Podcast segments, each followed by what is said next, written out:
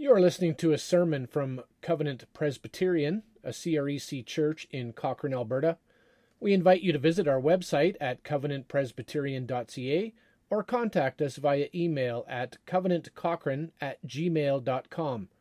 We pray that you are blessed by the message. Our text this afternoon is Nehemiah chapter 4, and I promise we will do all of Nehemiah 4. Uh, so if you please stand for the reading of the Word of God.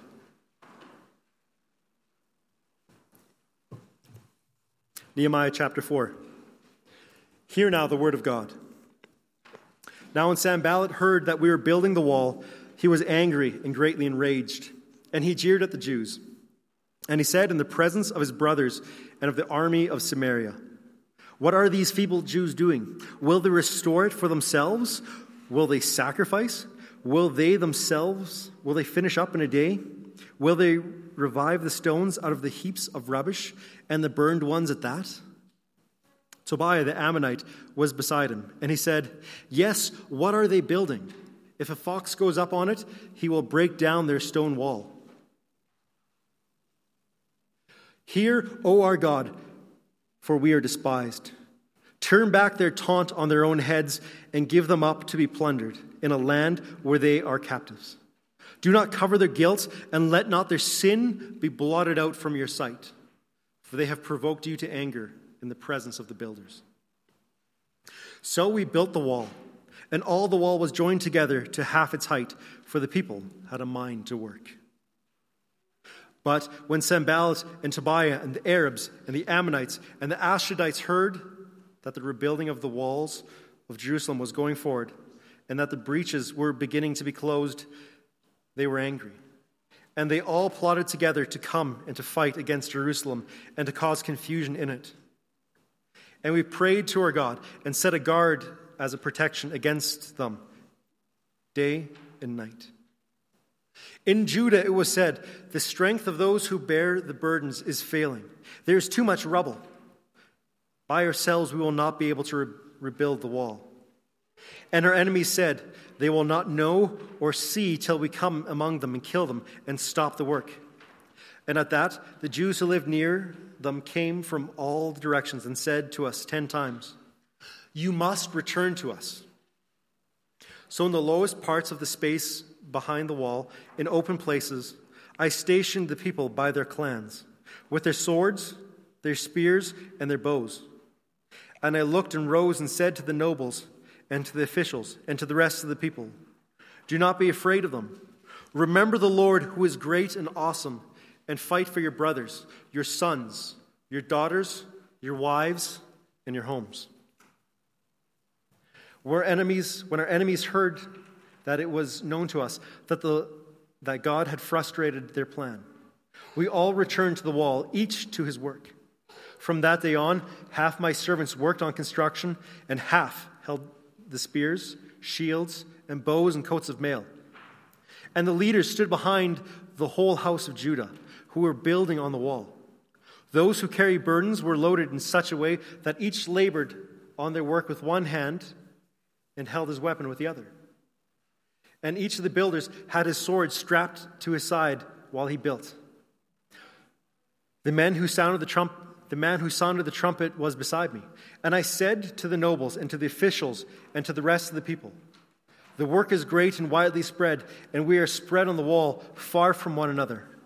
On the place where you hear the sound of the trumpet, rally to us there, for our God will fight for us." So we labored at the work, and half of them held the spears from the break of dawn until the stars came out. And I also said to the people at that time, Let every man and his servant pass the night within Jerusalem, that they may be a guard for us by night and may labor by day. So neither I nor my brothers, nor my servants, nor the men of the guard who followed me, none of us took off our clothes. Each of us kept his weapon at his right hand. This is the word of the Lord. Thanks be to God. Now, would you please bow your heads as we pray? Our good and gracious God, we thank you for your word and that we have the privilege of opening it before us. Well, Lord, we ask that you would help us to have eyes to see and ears to hear what you're telling us in your word this afternoon. We know that these are gifts that only you can give, and so we ask that you pour these good gifts out upon us. May we be remade by our encountering of you this afternoon. And may this be from the oldest to the youngest. And Lord, give me the words to speak that I may preach this text as it ought to be preached. Amen. If you please be seated.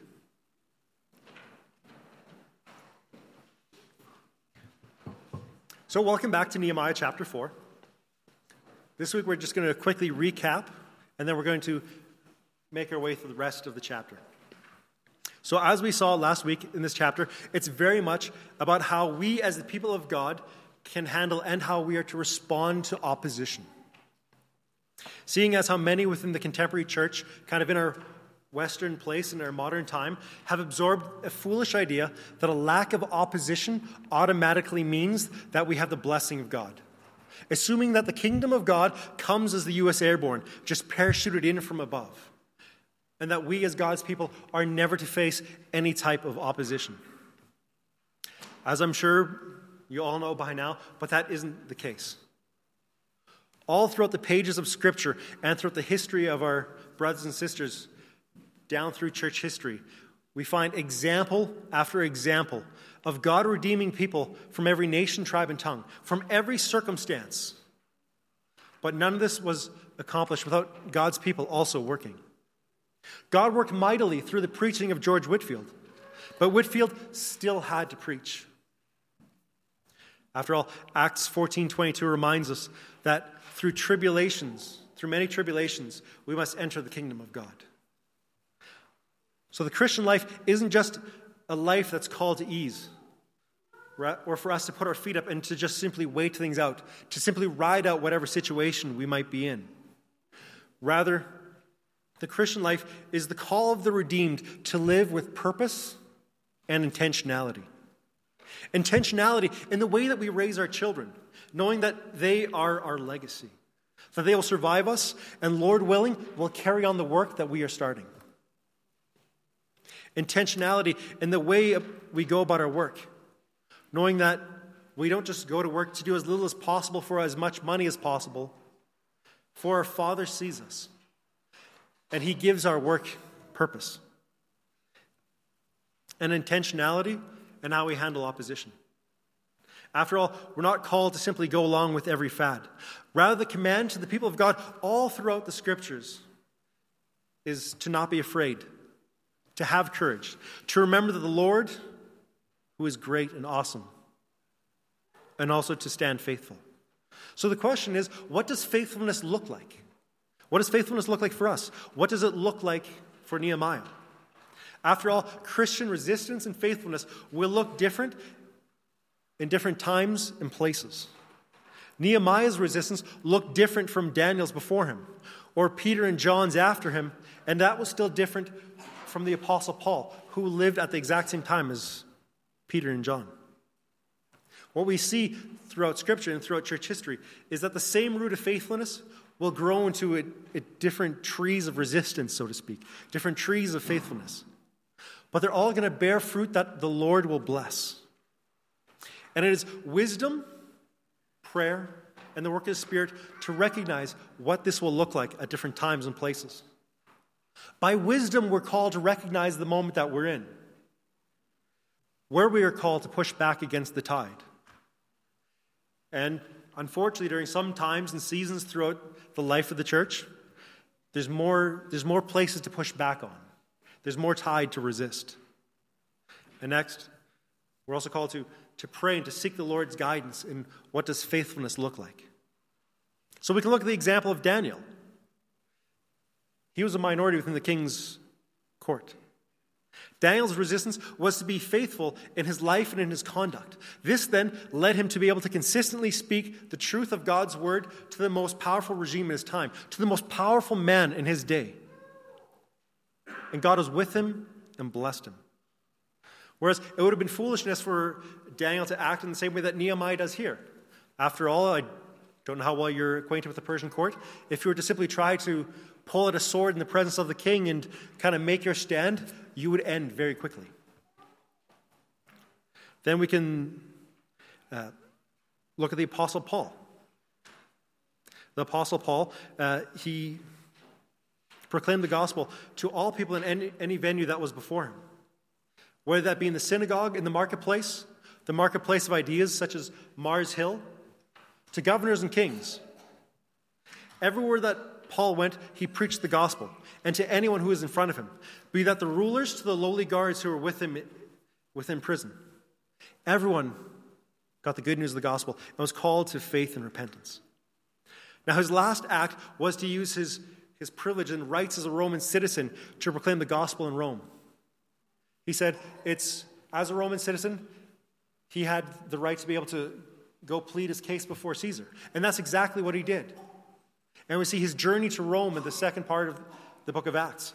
Along the entire way, he proclaims the gospel to anyone who's around him. And we know from church history that when he gets to Rome, he preaches faithfully in front of the Caesar, who at that time was Nero, one of the most wicked men, one of the most wicked rulers who's ever lived. And what happens to him? He gives his life for it.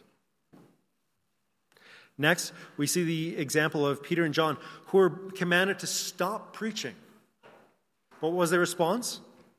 They said they cannot but speak, so they faced scourging and imprisonment and a life of hardship. So, what resistance and faithfulness looks like in each one of these different examples, it's different based upon their circumstances. For Daniel, it was to use a wise word. For Paul, it was to speak to everywhere at all times and to get himself to Rome, to use his political rights that he had. For Peter and John, it was just the fact that they had a voice and they weren't going to be silenced. All three of these were faithful. So this afternoon, we're going to see faithfulness in the, op- in the face of opposition in the life of Nehemiah. What does fighting look like when you aren't just a stranger in a strange land? Or what, that, what does that look like when you have access to the political process, when you're not just an outsider? So, the big idea of this text is the same as it was last week that the Lord calls us to be faithful, that the Lord is the one who stands and fights for us, and that we're also to stand. So, the two main ideas from our passage this afternoon is that the Lord fights for us, and that we are called to stand and to be prepared to fight as well. So, just as a quick recap from last week, so we don't lose sight that it's the Lord who fights for us, the text opens up with the enemies of God gathered in a military parade, reminiscent of what you'd see in, for example, North Korea or back in Nazi Germany. It's where a group is gathered where you have a wicked leader who's stationed in front of his military, in front of what he thinks is his might. And what he's going to do, his intention is to demonize a different group intentionally belittling them, and this is all meant as a pretext for further violence. So, his, uh, his taunt, what we see in the opening verses, is it essentially boils down to this that the people are worthless, that they can't do the work that they set out to do, that their God can't do it, that the work, even if they were capable of doing it, that the work itself can't be done within this short of a time frame. And finally, that the materials they're using, it's just garbage. It's just ugly rubbish. Now, to which Nehemiah recognizes that this isn't just some silly taunt. This isn't just some political opponent to theirs just having some type of grandstanding speech, but rather that this is a serious threat from their opponents. That this is actually a legitimate threat to them. So Nehemiah turns to God, turns to God in prayer. And first of all, he recognizes that the Lord is the warrior of his people and that he's the one who defends them. Nehemiah recognizes that it is the Lord who fights for his people and that he's the one who delivers them. Be it from Egypt in slavery to delivering them at the Red Sea from Egypt's or from the Pharaoh's army, or from taking the land under Joshua, or delivering the land from the, from the foes that the Lord sends to rebuke his people in the book of Judges. Hence, why the psalmist calls on the Lord to rise up and to defend him as his shield and fortress. That's why when Nehemiah prays, he's asking for the Lord to vindicate them, to fight on behalf of his people, recognizing that they also need the Lord in order to overcome their opponents. That by their own strength, they'd never be able to stand a chance. By their own strength, they'd simply be acting as a defense ready to be overwhelmed. So, this form of prayer, that imprecatory prayers, the imprecatory psalms, this isn't just something for God's people then, but that all the Bible is for us to pray as well. For we, just like they back then, we also need the Lord to, to be the one who is our defender, that He's the one who avenges us. After all, the Lord says that vengeance is mine. So for us today, when we come across unfair times, we, when we ourselves are slighted, be that by those around us, be that by work, be that by extended family members, be that by any number of different situations, our response should be prayer. And it's okay for us to pray, Oh Lord, be just. Oh Lord, you are the one who I'm trusting in to defend, to defend me now. You are the one to whom I cling. You are the one who will set these wrongs to rights. And we can see this boldness from Nia that it also emboldens the people. For in verse 6, we can see that the people, people kept on building the wall.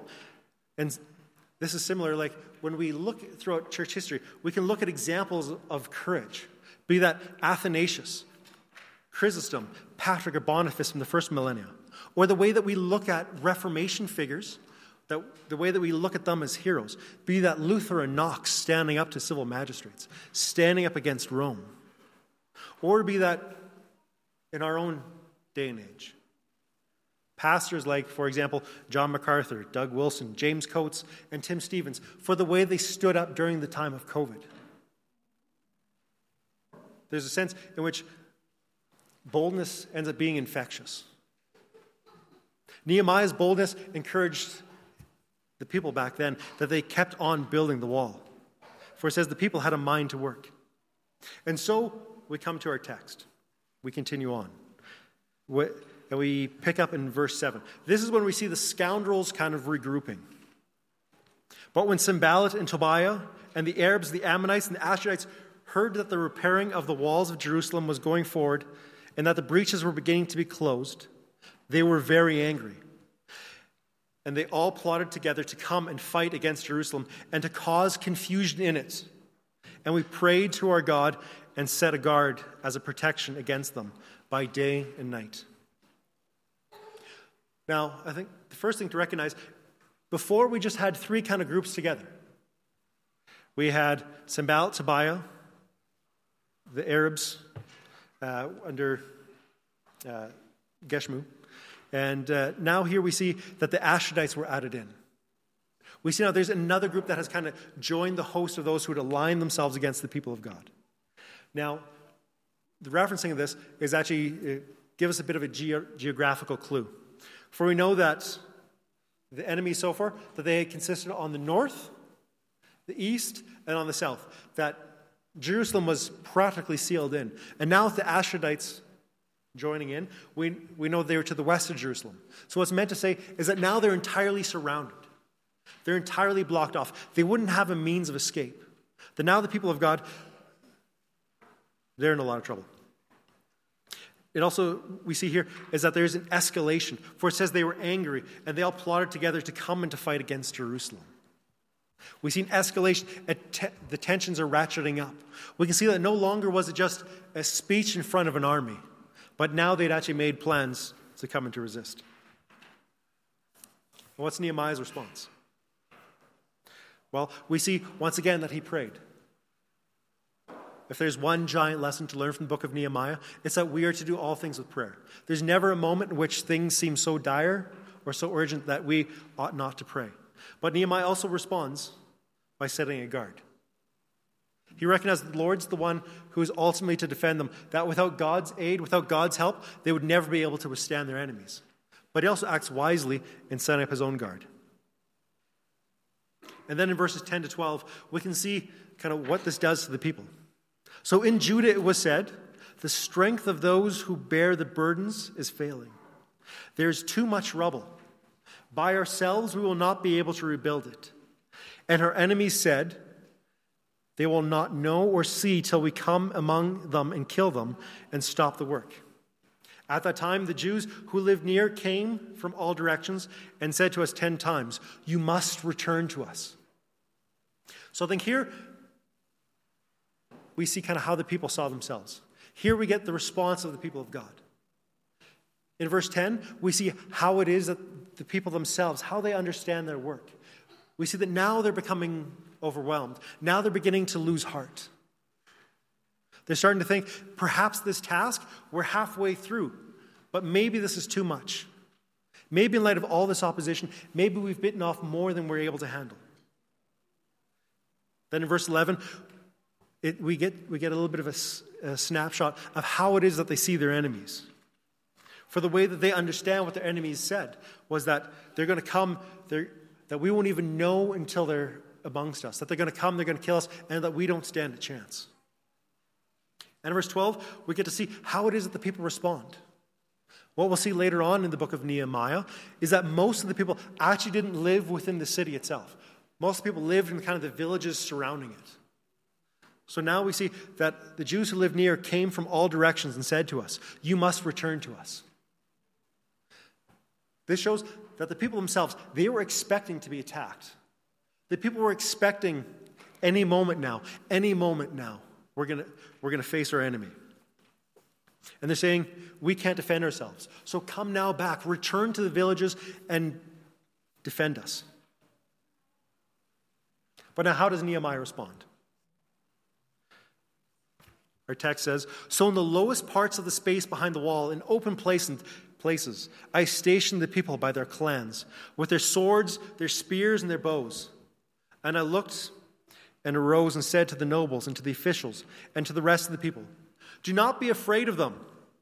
Remember the Lord, who is great and awesome, and fight for your brothers, your sons, your daughters, your wives, and your homes. Now, here I think there's actually a lot of kind of little detail kind of hidden in the text. For when it says, in the lowest spaces behind the wall, in open places, I stationed the people. What he's saying here is, I put the people at the places where the wall's the lowest, where the enemy can see them. That's where I stationed my soldiers.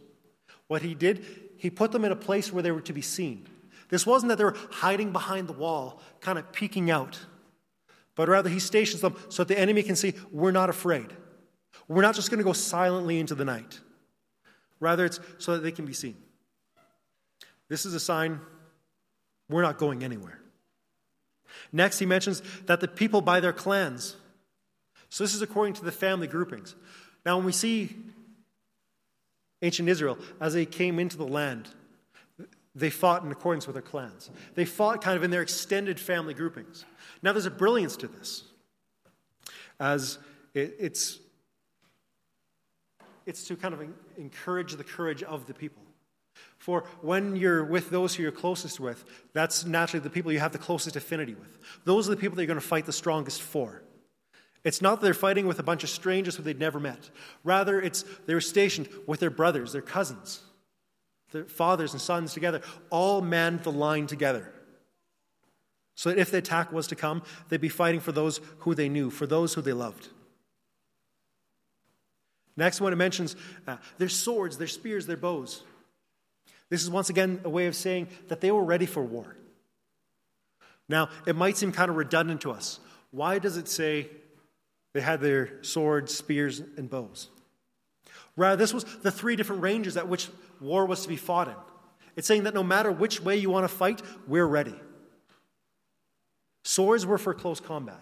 That's if you want to sneak in and try to attack us uh, from close quarters, we're ready for you. If you want to have a formal battle, that's in which the range of spears were used. At the time, largely you had shields and spears, and the, the spear was the primary weapon. This was for mid range combat. So if you want to run at us with swords, we're ready for you. We have spears. If you want to try to lay siege to us, we have bows. We'll shoot you as you come in. This is their way of saying, no matter what way you want to fight, we are ready for you. We'll meet you in whichever way. Now, so far it can be tempting for us to think this is kind of like the Navy SEALs, SEAL Team 6, or some type of special forces uh, that they're getting ready to roll out and wreak havoc somewhere. Or it's like Leonidas and his 300 distinguished Spartans to be ready for war. But I think that's kind of missing the point. Because what we know of the people so far is that this is a people who struggled with courage. When Nehemiah returned to Jerusalem, he needed to inspire the people, he needed to get them to rise up. So I think when we think of how it is that the people are, a far more apt analogy would be to think of it more like in the two towers. The Lord of the Rings, the two towers. I had to have a Lord of the Rings reference at some point in time. It's been a while. It's right before the Battle of Helm's Deep. We see um, that as the, as the battle's getting closer and closer, and as they recognize how hopeless it is, as they have the whole army of the Uruk-hai marching on, we see that in Helm's Deep, uh, anyone who's able to, to wield a weapon is basically suited with it. We see those who are entirely too young to fight in a battle and those who are far too old to fight in a battle. They're given swords and spears and armor, facing what's most likely going to be uh, their destruction. Now, for those of you who've read the books or seen the films, I'm sure most of you in here have seen the films by now. As you read it, as you see it, you get the sense that despair is in the air, that things are hopeless. We, in comes Aragorn, who's the, uh, the rightful king of Gondor, with his two friends, uh, Legolas and Gimli. And it's, uh, Aragorn points out kind of the hopelessness situation. He points out that it's farmers, farriers, and stable boys. These are no soldiers. And then we end up having uh, Gimli responds, Most have seen too many winters, or too few. That's the idea. That's the army that's being marshaled here. It's not some type of a crack squad of soldiers. It's not a it's not kind of who you'd want to call upon. Rather, this is the people standing up. This is the people defending Jerusalem, defending their families with everything they have. That's more what we should be thinking of. And now we get to Nehemiah. How does he speak to the people? He says, Do not be afraid. Remember the Lord who is great and awesome, and fight for your brothers, your sons and your daughters, your wives and your homes. So the first thing he says is remember the Lord.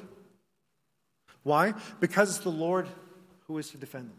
It's the Lord who's the one who gives them any hope of victory. It's the Lord who's able to deliver them. And why? Because he is great and awesome.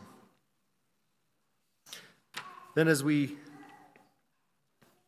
continue on, we see that uh, it says, Fight for your brothers, your sons and your daughters, your wives and your homes.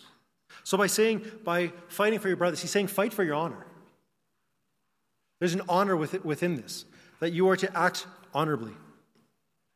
Next, when it says, your sons, your daughters, your wives, and your homes, he's saying also, fight for your legacy. That's your children and the inheritance that you leave. In the Bible, tells us that a, a godly man leaves an inheritance for their children's children.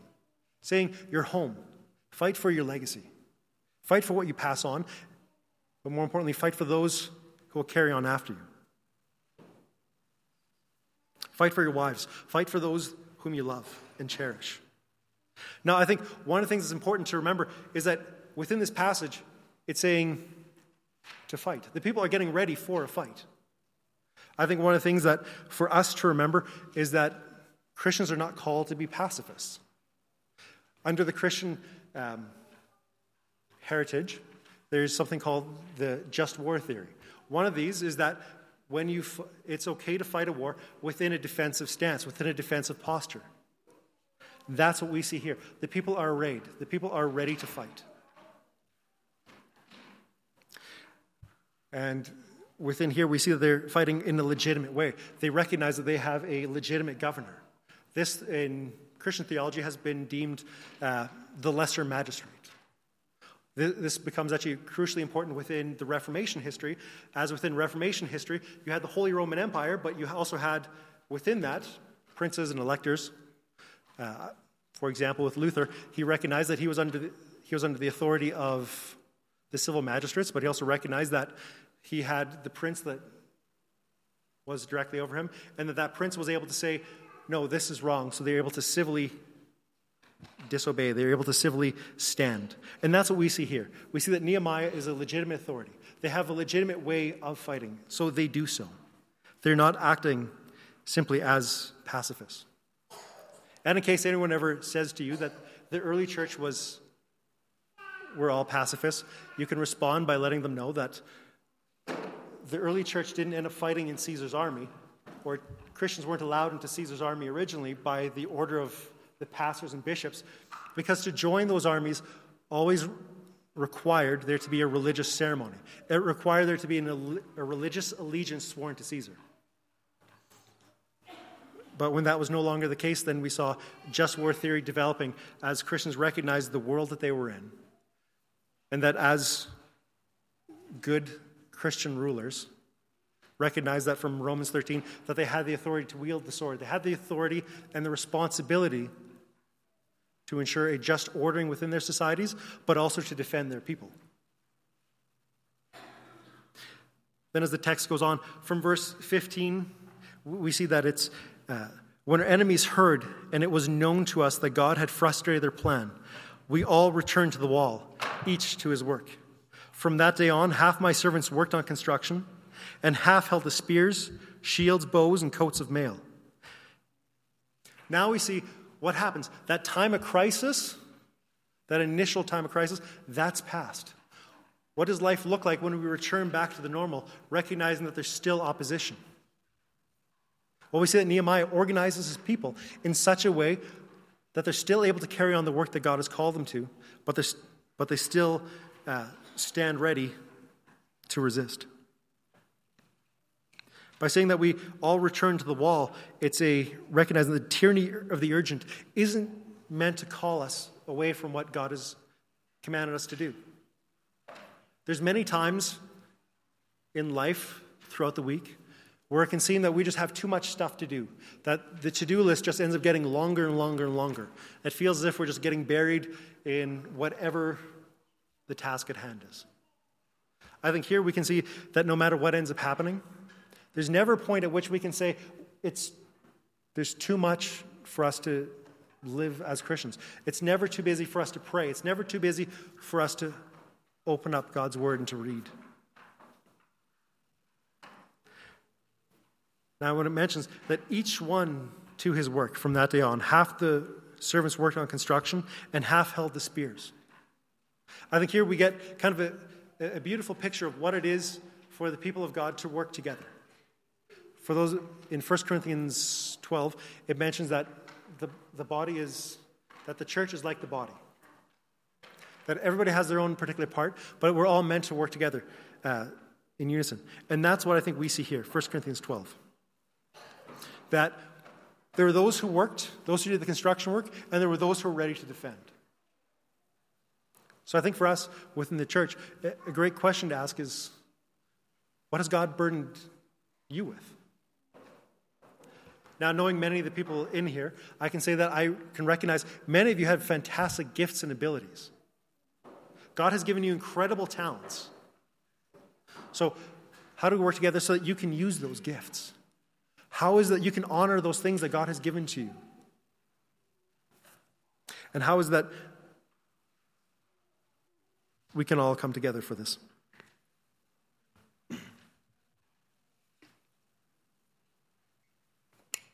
Next, it mentions that the leaders stood behind the whole of the house of Judah. Here it shows that the people were unified in purpose. This is meant to show that there wasn't just some group off there doing, doing one thing, but the leaders kind of didn't really care or that they were disconnected. Rather, shows that all of the people were united in one purpose. And as it says, there were those who worked with one hand and carried the weapon in the other. For those who weren't able to carry a weapon in one hand and work with the other. For those who needed both their hands, they had their sword at their side.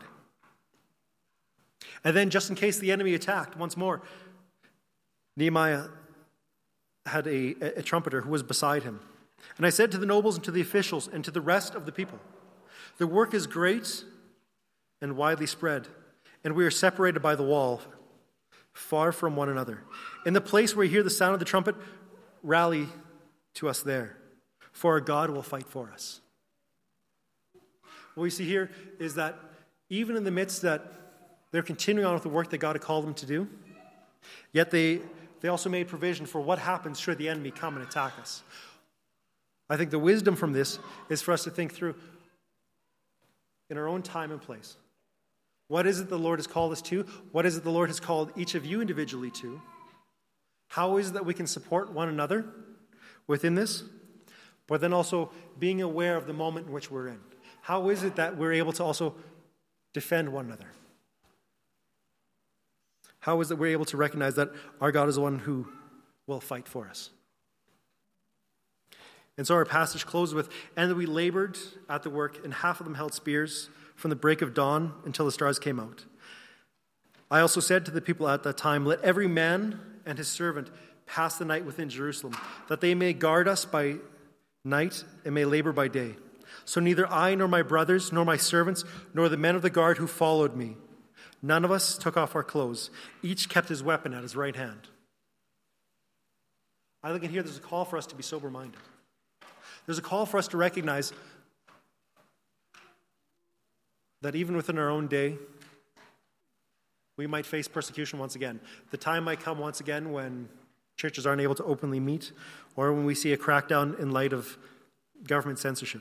I think within this passage, we see there's, there's a call to remain sober minded, a call to remain vigilant, not just simply fall asleep at the wheel or to just think that everything's gone back to normal, that we can just cruise on by.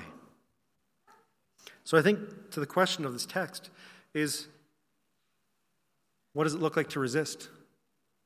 Well, we saw with Daniel, he used the proximity that he had to power. Peter and John, they used their voice and their stick to itiveness the way in which they didn't give up. For Paul, it was opportunity in his Roman citizenship that he used in the face of opposition. And for Nehemiah, it was his full civil abilities, his full civil rights, so to speak, and his authority within his role within government. So, for us, what does faithful opposition look like? Well, it looks like using all the tools that are, that are at our disposal, using our voice, using our influence with those around us, using our own sway within the political system. It means that we're not simply to, to shy away or to hide ourselves away, thinking that, well, the troubles will just pass, or we're just going to ride this out. Rather, faithfulness in the, in the face of opposition looks like what are we able to use? How are we able to resist? And then using those tools at our disposal. Be that writing every senator during the uh, the update from the uh, the suspension of civil liberties in uh, last year. Writing every single senator, that was uh, what I know at least one person did. Voting,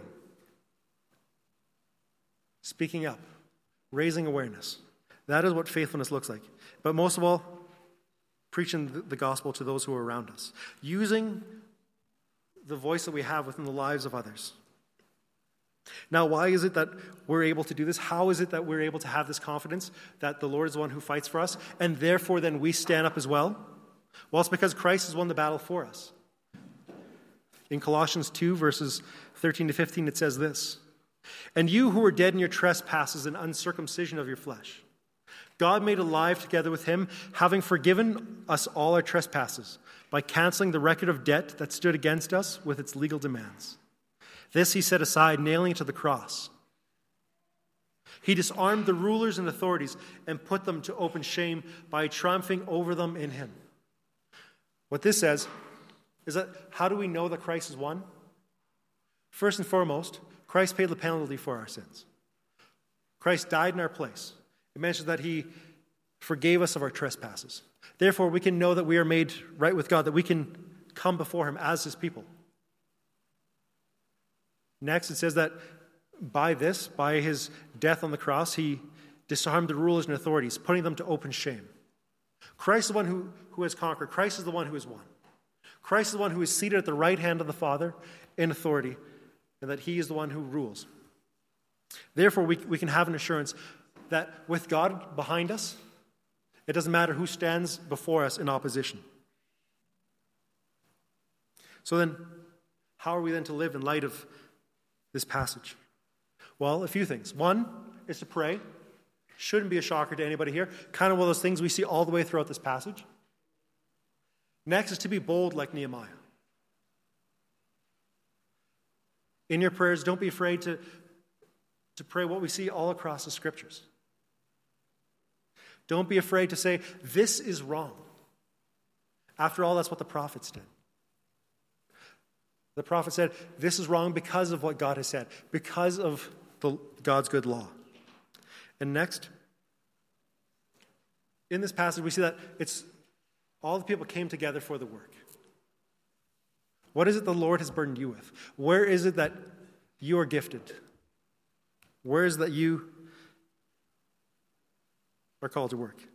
And then, how are we able to encourage one another to this? How are we able to uh, assist one another in accomplishing these tasks? It isn't just one of those things that we just pat each other on the back and say, All right, go get him, Charlie. Rather, taking serious the fact that we are called to be one body, working together. And lastly, let us not forget, as verse 14 says, do not be afraid of them. Remember the Lord, who is great and awesome, and fight for your brothers, your sons, your daughters, your wives, and your homes. Let us not forget, it is the Lord who stands behind us.